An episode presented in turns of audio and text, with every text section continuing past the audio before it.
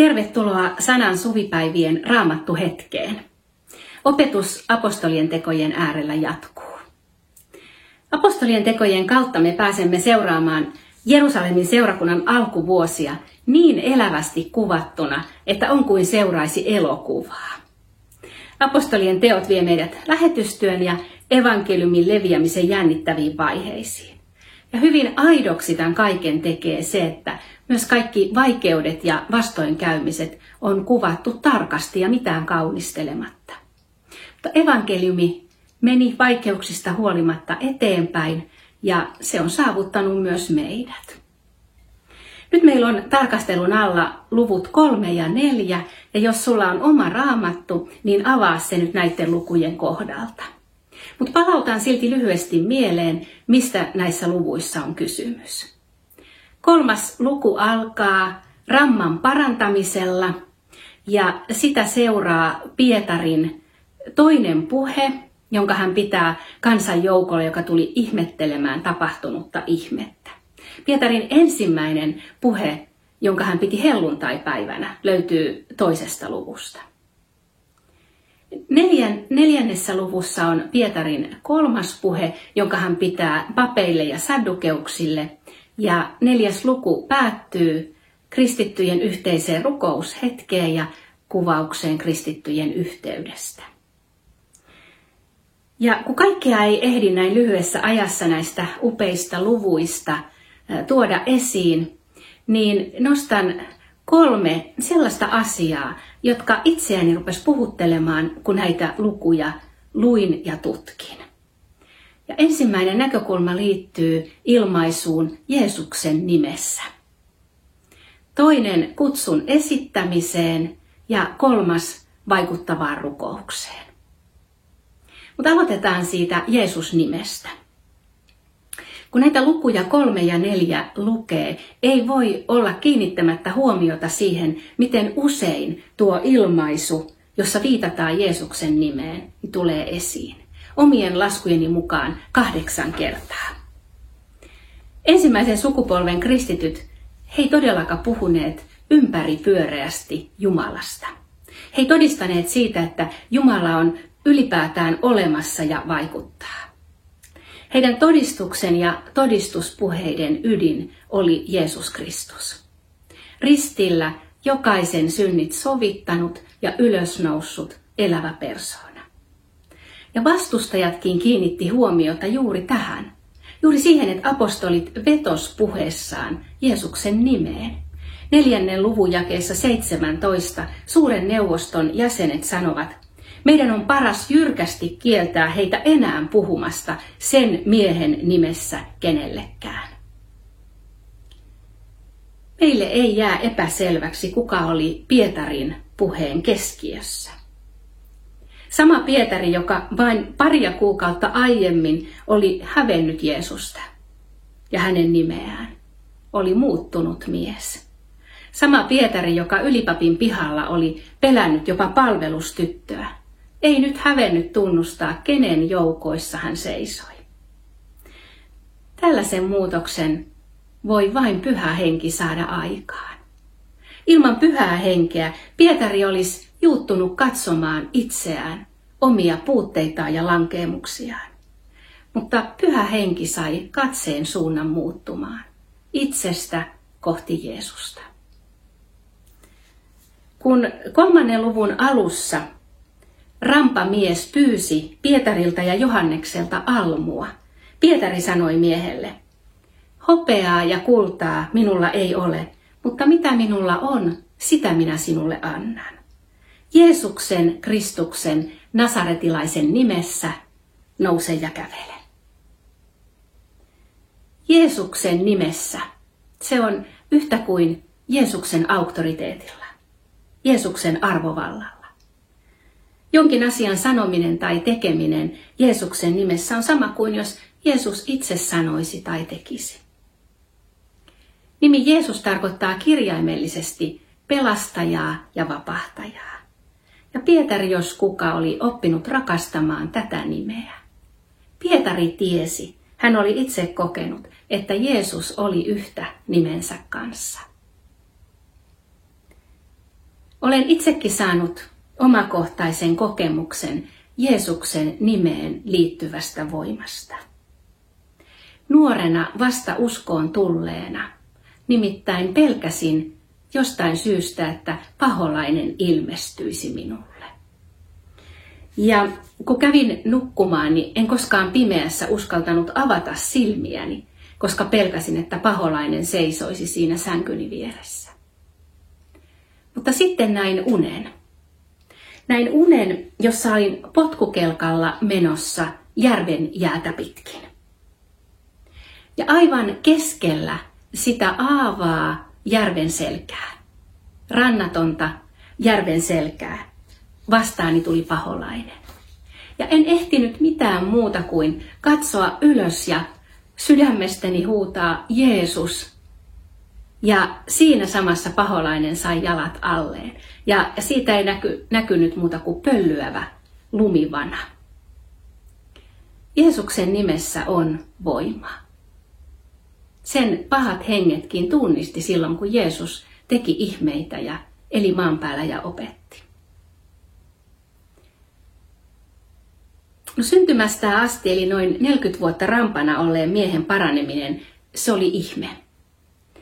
Ja kaikki näkivät, miten heille ennestään tuttu mies hyppeli iloisesti ja, ja ylisti Jumalaa. Niinpä kansa, joka oli, oli nähnyt, mitä tapahtui, tungeksi apostolien luo, Pietarin ja Johanneksen luo. Ja on, on suuri kiusaus nostaa ihminen keskiöön ja jalustalle silloin, kun hengen tuulet puhaltaa. Ja sillä, joka nostetaan jalustalle, sillä on suuri kiusaus ruveta ajattelemaan itsestään enemmän kuin on aihetta. Ja ottaa omaksi ansioksi sellaista, mistä kunnia kuuluisi yksin Jumalalle. Pietari tiesi, mihin johtaa se, jos kuvittelee itsestään liikoja. Voimansa tunnossa hän oli vannonut pysyvänsä Jeesuksen rinnalla, kävi mitä kävi. Ja kovaan kouluun Jeesus Pietarin pani, mutta Pietari oppi läksynsä. Ja siksi Pietari sanoi kansanjoukolle, joka oli tullut ihmettelemään sekä tapahtunutta ihmettä että heitä, jakeessa, kolmannen luvun jakeessa 12. Miksi te tuijotatte meitä, aivan kuin me omalla voimallamme tai hurskaudellamme olisimme saaneet tämän miehen kävelemään? Ja sitten Pietari jatkaa jakeessa 16. Jeesuksen nimi ja usko siihen antoi voimaa tälle miehelle, jonka te näette ja tunnette. Usko, jonka Jeesus antaa, on tehnyt, tehnyt tästä miehestä terveen. Ylistys sille, kelle ylistys kuuluu. Mutta katsotaan vielä muutama kohta, missä tämä Jeesus-nimi esiintyy. Neljäs luku alkaa tilanteesta, missä Pietari ja Johannes ovat puhumassa kansalle tämän tapahtuneen ihmeen jälkeen ja paikalle saapuvat papit, temppelivartioston päällikkö ja saddukeukset, jotka edusti korkeinta papistoa. Heitä koko tilanne ärsytti suunnattomasti ja sanotaan, miten, miten he olivat suutuksissa – siitä, että oli tapahtunut ihme ja että sen seurauksena Pietarille ja Johannekselle oli syntynyt loistava tilanne julistaa evankeliumia. Mutta koska oli jo ilta, niin he panivat Pietarin ja Johanneksen vankilaan odottamaan aamua ja tulevaa kuulustelua. Aamulla apostolit sitten kutsuttiin kuultaviksi. Ja kuulustelun keskeinen kysymys oli, millä voimalla ja kenen nimissä kaikki tämä tapahtuu. Kenen nimissä. Ja taas Pietarille tarjotaan ikään kuin tarjottimella mahdollisuutta kertoa Jeesuksesta, eikä Pietari jätä tilaisuutta käyttämättä. Ja jakeessa kahdeksan sanotaan, miten pyhä henki täytti Pietarin. Sitä hetkeä varten, aivan kuin Jeesus oli luvannut, että kun te todistatte hänestä, pyhä henki tulee ja antaa sanat. Ja niinpä Pietari sanoi jakeessa yhdeksän, jos meidät nyt pannaan vastaamaan sairaalle tekemästämme hyvästä teosta ja ilmoittamaan, kenen nimessä hänet on parannettu, niin tietäkää tämä, te kaikki ja koko Israelin kansa. Se tapahtui Jeesuksen, Kristuksen, Nasaretilaisen nimessä. Ja Pietari vielä jatkaa lauseella, joka, joka kuuluu klassisen kristinuskon kohtiin ja joka itsellenikin tuli todella tärkeäksi, kun puolisoni ja pienten poikieni kanssa lähdimme 80-luvulla lähetystyöhön. Nämä Pietarin sanat oli painettu meidän rukouskorttiimme. Kun Pietari sanoi, ei kukaan muu voi pelastaa kuin hän. Mitään muuta nimeä, joka meidät pelastaisi, ei ole ihmisille annettu koko taivaan kannen alla. On yksi nimi ylitse muiden, lauletaan rakastetussa Pekka Simojoen ylistyslaulussa. Pietarin puheiden keskiössä oli Jeesus, Jeesuksen nimi, Jeesuksen nimen voima. Ja näitä lukuja lukiessani en voinut olla miettimättä sitä, että onko minulle yhtä luontevaa puhua Jeesuksesta silloin, kun tulee mahdollisuus kertoa omasta uskosta. Ja täytyy tunnustaa, että minulla on ollut tilanteita, joissa tietoisesti olen valinnut sanoa Jumala enkä Jeesus. Jeesuksen nimi sähköistää ilmapiirin. Ehkä sinäkin olet huomannut sen. Nimi Jeesus haastaa valitsemaan puolensa ja ottamaan kantaa. Ja se oli Pietarinkin tarkoitus. Ja siitä päästään tähän toiseen näkökulmaan, kutsun esittämiseen. Pietarin julistuksella oli selkeä tavoite ja päämäärä. Se oli se, että kuulijat löytäisivät omakohtaisen uskon Jeesukseen. Pietarin puheen kärki oli tarkoitettu osumaan kuulijoiden omiin tuntoihin. Heiltä edellytettiin henkilökohtaista kannanottoa. Ramman parantamista seuranneesta kohusta ja ihmettelystä siitä tuli Pietarille tilaisuus kertoa evankeliumia Jeesuksesta.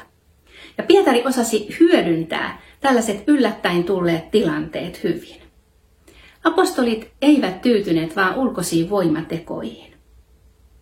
Uuden testamentin selitysteos Novum ilmaisee asian näin, että jokainen ihme oli heille kuin saarnateksti tai puheen lähtökohta. Mietin, että miten hyvin me osaamme tarttua niihin tilaisuuksiin, joita arkielämä tuo meidänkin eteemme. Luulen, että aika moni meistä kokee avuttomuutta oman uskonsa julkituomisessa. Mä oon huomannut tämän seurakunnissa, kun kierrän pitämässä L10T, Luukas 10 valmennuksia, joissa on tarkoitus rohkaista meitä Jeesuksen ystäviä puhumaan uskostamme luontevasti ää, arkisissa kohtaamisissa, joita meidän eteen tulee. Usein ne esteet on kuitenkin meissä itsessämme, ei niinkään toisissa ihmisissä, vaikka helposti niin ajattelemmekin. Mä luin äskettäin artikkelin kristitystä poliisista, joka sanoi näin. Usein kristityillä itsellään on ennakkoluuloja, jotka saattavat estää heitä kertomasta uskostaan. Pelätään ehkä perusteettomastikin muiden reaktioita. Ja hänen reseptinsä oli, kaikki lähtee siitä, että on oma aito itsensä, eikä vaadi muilta enempää. Ei pidä itseään muita ylempänä, vaan samanarvoisena. Ja tuo poliisi kertoi, että se on usein työkaverit, jotka ottavat vaikka kahvipöydässä esiin uskonasiat. Aitous ja rehellisyys puhuttelee. Hyvä konkreettinen neuvo, jonka myös olen saanut eräältä kristityltä on, että tartu siihen, mitä toinen sanoo. Se vaatii vähän harjaantumista ja sitä, että osaamme kuunnella lähimmäisiämme. Se vaatii herkistymistä pyhän hengen johdatukselle ja äänelle. Pietari, joka oli muutamaa kuukautta aikaisemmin ollut täynnä pelkoa, oli nyt täynnä pyhää henkeä. Ja ajattelen, että me voidaan samalla lailla pyytää itsellemme lisää herkkyyttä, tilannetajua, pyhän hengen johdatusta että osaisimme yhtä rohkeasti kuin Pietari nähdä tilanteet ja tilaisuudet, joita eteemme tulee, ja tarttua niihin. Pietarin kutsuun, jonka hän esitti, liittyi kyllä kuulijoiden herätteleminen myös aika kovin sanoin. kolmannen luvun jakeissa 14 ja 15. Te kielsitte pyhän ja vanhurskaan ja pyysitte vapaaksi murhamiehen. Te surmasitte elämän ruhtinaan, mutta Jumala herätti hänet kuolleista. Ja sitten Pietari vähän pehmentääkin. Hän sanoo jakeessa 17. Te teitte tietämättömyyttänne sen, minkä teitte. Tietämättömyyden synti ei ole niin suuri kuin tietoinen paha teko. Mutta jatkossa ei olisi enää kysymys tietämättömyydestä. Siihen ei voisi enää vedota. Ja jos he nyt tietoisesti torjuisivat Jeesuksen, heidän syntinsä aiheuttaa paljon suuremman syyllisyyden. Pietari haluaa ravistella kuulijoitaan, mutta hän haluaa myös kertoa, miten ihminen voi saada uuden alun elämäänsä. Se on mahdollista katumuksen ja kääntymyksen kautta. Pietari sanoo jakeessa 19, katukaa siis syntejänne, että ne pyyhittäisiin pois. Katua tuo kreikaksi oleva sana metanoia. Se, se ilmaisee ihmisen suhdetta syntiin. Synti on tunnistettava ja tunnustettava. Se on tuotava päivän valoon. Mutta pelkkä oman tilan tunnistaminen, se, se ihmistä vielä auta. Ja siksi Pietari kehottaa, kääntykää, jotta Herra antaisi tulla virvoituksen ajan ja lähettäisi Jeesuksen teille ennalta valmistamansa voidellun. Pietari kehottaa kääntymään Jumalaa kohti. Ja tuo kreikan sana epistrofein tarkoittaakin juuri tykökääntymistä. Silloin suunta muuttuu. Ihminen, joka on aiemmin kääntänyt selkänsä Jumalalle, kääntyy nyt ympäri kohti Jumalaa. Ja Pietarin kutsu on selkeä. Kaikesta menneestä ja koetusta huolimatta uusi alku on mahdollista. Se on mahdollista myös sinulle, joka ehkä nyt ajattelet, että olet kulkeutunut kauas Jumalan luota. Kutsu kuuluu myös sinulle ja lupaukset ovat myös sinua varten. Pietarin puhe ankkuroituu Jumalan sanaan. Hän vetoaa puheessaan useita kertoja vanhan testamentin profeettoihin. Jumala oli jo ennalta ilmoittanut pelastussuunnitelmansa. Ei Jeesuksen kärsimys ja kuolema ollut onnettomien tapahtumien seurausta, vaan näin piti käydä. Ja Pietari päättää puheensa valtavaan lupaukseen siunauksesta, joka Abrahamin jälkeläisen kautta on nyt käynyt toteen. Jakeessa 26. Hänet Jumala on lähettänyt siunaamaan teitä kaikkia, kun käännytte pois pahuudestanne. Miten kutsuun sitten vastattiin? Luvun neljä jae neljä kertoo, miten monet niistä, jotka olivat kuulleet heidän puheensa, uskoivat. Miehiä oli jo nyt noin viisi tuhatta.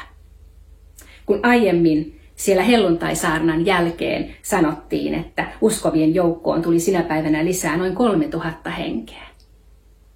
Ihmiset ottivat vastaan evankeliumin. Heidän sydämissään Jumala synnytti uskon. Ja tällaisesta tuloksesta kuka tahansa julistaja olisi syystäkin innoissaan. Mutta toisenlainenkin vastaus tuli apostoleille tutuksi.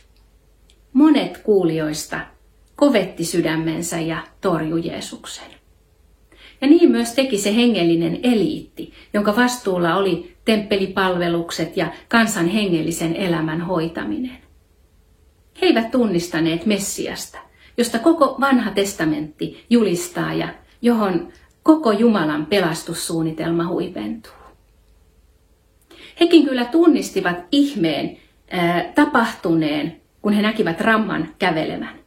Neljännen luvun jakeessa 16 he toteavat, että ihme on tapahtunut. Mutta tästä me näemme, että, että ihme ei itsessään välttämättä synnytä uskoa Jeesukseen. Ihme ei vienyt heitä Jeesuksen luo, vaan pikemminkin päinvastoin. Raamatussa ei itse asiassa kerrota yhdenkään saddukeuksen kääntyneen Jeesukseen uskovaksi. Heille Jeesuksen ylösnousemuksesta tuli kompastuskivi ja ylitsepääsemätön este.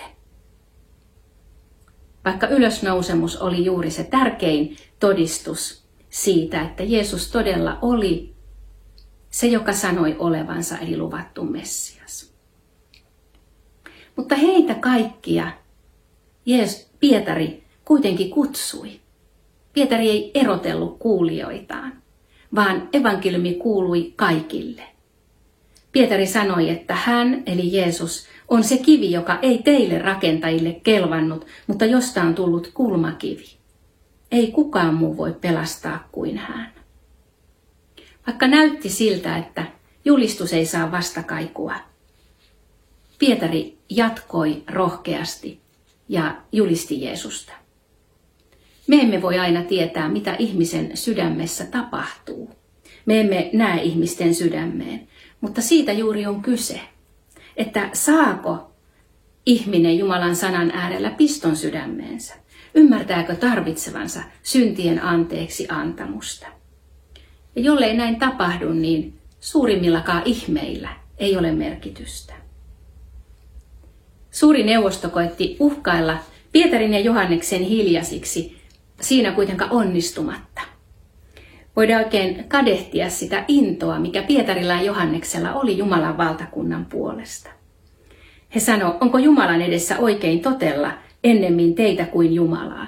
Ratkaiskaa itse. Me emme voi olla puhumatta siitä, mitä olemme nähneet ja kuulleet. Heidän intonsa on kadehdittavaa, mutta he sai myös kokea sitä samaa vihamielisyyttä, mikä lopulta oli vienyt Jeesuksenkin ristille. Sanoma Jeesuksesta jakaa ihmisiä, se jakoi silloin, se jakaa edelleen. Jeesus itse sanoi Markuksen evankeliumin 13. luvun jakeessa 13 näinkin vakavasti, kaikki vihaavat teitä minun nimeni tähden. Ja sen saa tänä päivänäkin kokea monet kristityt, jotka vain sen tähden, että sanovat uskovansa Jeesukseen, menettävät henkensä. Mutta apostolit eivät vaienneet. Mikään ei saanut heitä hiljaisiksi. Pyhän hengen voimassa he kutsuivat ihmisiä Jumalan valtakunnan yhteyteen ja Jeesuksen seuraajiksi. He eivät ennalta sulkeneet ketään pois, vaan he julistivat evankeliumia, he kertoivat Jeesuksesta, he kutsuivat ihmisiä avaamaan sydämensä, vastaanottamaan pelastava sanoma. He tekivät oman osansa ja Jumalan työ oli herättää nukkuvat omat tunnot ja lahjoittaa usko. Ja niin se on edelleenkin. Mutta mikä oli heidän rohkeutensa salaisuus? Erkki Ranta kirjoittaa apostolien tekojen kommentaarissaan näin. Ilman pyhää henkeä ei saada aikaan mitään todellista siunausta. Hän vaikuttaa missä ja milloin tahtoo, mutta rukous avaa ovet hänen siunauksilleen.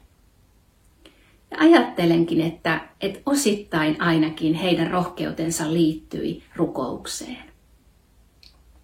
Ja se on tämä kolmas ja viimeinen näkökulmani näiden lukujen äärellä. Kolmas luku alkaa rukouksella ja neljäs luku päättyy rukoukseen. Pietari ja Johannes menivät temppeliin iltapäivän rukoushetken aikaa, niin kerrotaan siinä kolmannen luvun alussa. Juutalaisilla oli kolme rukoushetkeä. Aamulla kolmannella hetkellä, eli noin kello yhdeksältä, iltapäivällä yhdeksännellä hetkellä, eli noin kello kolme iltapäivällä, ja sitten vielä kolmas illalla auringon laskiessa. Apostolit ja seurakunta osallistuivat vielä tässä vaiheessa näihin temppelin rukoushetkiin. Ja kun luet raamattua, ja jos kiinnität huomiota raamatun rukoilijoihin, niin huomaat, että Usein juuri rukouksen aikana tapahtui jotain merkittävää. Ja monien raamatun pyhien rukouselämä on meille hyvänä esimerkkinä rukouksen vaikuttavuudesta. Säännöllisellä rukouselämällä on siunauksensa. Kaikki se, mitä kolmannessa ja neljännessä luvussa kerrotaan, Kaikki ne tapahtumat saivat alkunsa siitä, että Pietari ja Johannes olivat menossa tapansa mukaan temppeliin rukoilemaan. Jumala toimii rukouksiemme kautta. Ja Jeesus itsehän antoi mallin opetuslapsille rukouksen tärkeydestä. Hän erotti säännöllisesti aikaa rukoukseen ja viipymiseen kahden kesken isän kanssa. Hän vei opetuslapset yhdessä rukoilemaan ja opetti heitä rukoilemaan isän tahdon mukaan. Jeesus käytti psalmeja rukouskirjanaan. Isä meidän rukous, jonka hän opetti opetuslapsille, sen, sen lähtökohdaksi on sanottu psalmia 145. Jumalan sana oli myös yhteen tulleiden uskovien rukouksen lähtökohtana. Rukous, josta kerrotaan siellä neljännen luvun jakeissa 24-39. Kun suuri neuvosto ensin kuulusteltuaan ja kovisteltuaan Pietaria ja Johannesta päästivät heidät vapaaksi, niin jakeessa 23 sanotaan, että he menivät omiensa luo. Itsessään heikon alkuseurakunnan voiman lähteinä oli kokoontuminen yhteen, Jumalan sanan tutkiminen ja yhdessä rukoileminen. Pietarilla ja Johanneksella oli paikka, jossa he sai jakaa hengellisen elämän tappioita ja voittoja, pettymyksiä ja iloja.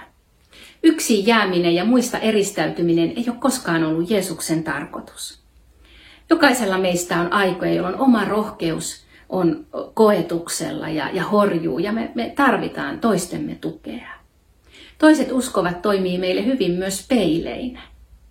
Ja monia sellaisia arkielämässä tarvittavia taitoja, niitä on hyvä opetella ensin seurakunnan keskellä. Kun kuulumiset oli sitten kerrottu, niin seurakunta aloittaa yhteisen rukouksen. Ja jos, jos me joskus mietimme, että miten rukoilla, niin tämä rukous antaa siihen yhden hyvän mallin. Rukous alkaa Jumalan luomistekojen ja Jumalan suuruuden ylistyksellä. Neljännen luvun jakeesta 24. Valtias, sinä joka olet luonut taivaan ja maan ja meren ja kaiken, mitä niissä on. Tämän jakeen alaviitteessä on kohta Jeremian kirjan lukuun 32 ja sen jakeeseen 17. Onko se ollut näiden rukoilijoiden mielessä, kun he rukoilivat? Siellä sanotaan näin. Oi Herra Jumalani, suurella voimallasi ja väkevällä kädelläsi sinä olet luonut taivaan ja maan. Mikään ei ole sinulle mahdotonta. Ja miten hyvä onka heti rukouksen alussa palauttaa mieleen se, kenen kanssa on nyt tekemisissä. Kun Jumala on tehnyt näin suuria, niin mikään ei ole hänelle mahdotonta. Sitten he rukouksessa palauttaa mieliin Jumalan sanaa, profetioita, lupauksia, kun he jatkaa. Sinä olet antanut pyhän henkesi puhua palvelijasi Daavidin meidän isämme suulla. Miksi pakanat raivoavat ja kansat punovat turhia juonia? Maailman kuninkaat nousevat vastarintaan, hallitsijat liittoutuvat Herraa ja hänen voideltuaan vastaan. Alkuseurakunta totisesti tunsi raamattunsa. Tässä he lainaa psalmia kaksi ja rukoilevat sen sanoin. He palauttavat mielinsä, mitä Jumala on aiemmin sanonut ja luvannut tulevaisuudessa tehdä. Ja sitten heidän rukous jatkuu. He kuvailee Jumalalle sen hetkisen konkreettisen tilanteensa. He jatkaa rukousta näin. Juuri näin on käynyt. Tässä kaupungissa Herodes ja Pontius Pilatus liittoutuivat pakanoiden ja Israelin kansan kanssa pyhää palvelijasi Jeesusta vastaan, jonka sinä olit voidellut. He toteuttivat sen, minkä sinä voimallasi ja päätökselläsi olit ennalta määrännyt tapahtuvaksi. Katson nyt, Herra, kuinka he meitä uhkailevat. Ja sitten tulee pyyntö. Yllättävää kyllä, he, he ei pyydä vaikeuksien poistumista. Näin he rukoilevat. Anna palvelijoillesi voimaa pelotta julistaa sanaasi. Ojenna kätesi niin, että sairaat paranevat, että tapahtuu tunnustekoja ja ihmeitä pyhän palvelijasi Jeesuksen nimessä. Näin he päättävät rukouksen Jeesuksen nimeen. Mutta seurakunta rukoili itselleen voimaa. Voimaa voidakseen toteuttaa uskollisesti sen lähetystehtävän, jonka olivat Jeesukselta saaneet. Ja toisekseen he pyysivät sitä, että Jumala vahvistaisi sanansa tekemällä tunnustekoja. Dietrich Bonhoeffer on sanonut, että konkreettisten asioiden pyytäminen on kristillisen rukouksen tuntomerkki. Mekin saamme olla konkreettisia ja täsmällisiä. Saamme tuoda Jumalalle tarpeemme ja, ja anoa häneltä, että hän vastaa. Ja ikään kuin Jumalan aamenena kerrotaan, että sen yhteisen rukouksen seurauksena koko paikka vavahti. He kaikki täytti pyhällä hengellä ja sanotaan, miten he julisti rohkeasti Jumalan sanaa. Jeesus oli luvannut ennen taivaaseen astumistaan, että hänen omansa tulisivat saamaan voiman, kun pyhä henki tulee. Ja sitä voimaa ylhäältä he jatkuvasti pyysivät ja janosivat. Ystävät, pidetään mekin Jeesus keskiössä. Kutsutaan ihmisiä Jeesuksen luo. Ja rukoillaan yhdessä, että meidätkin yhä uudelleen täytettäisiin pyhällä hengellä. Niin, että voisimme rohkeasti toteuttaa sitä omaa kutsumustamme, joka meillä on Jumalan valtakunnassa. Sillä omalla ainutlaatuisella paikallamme, joka meillä on. Amen.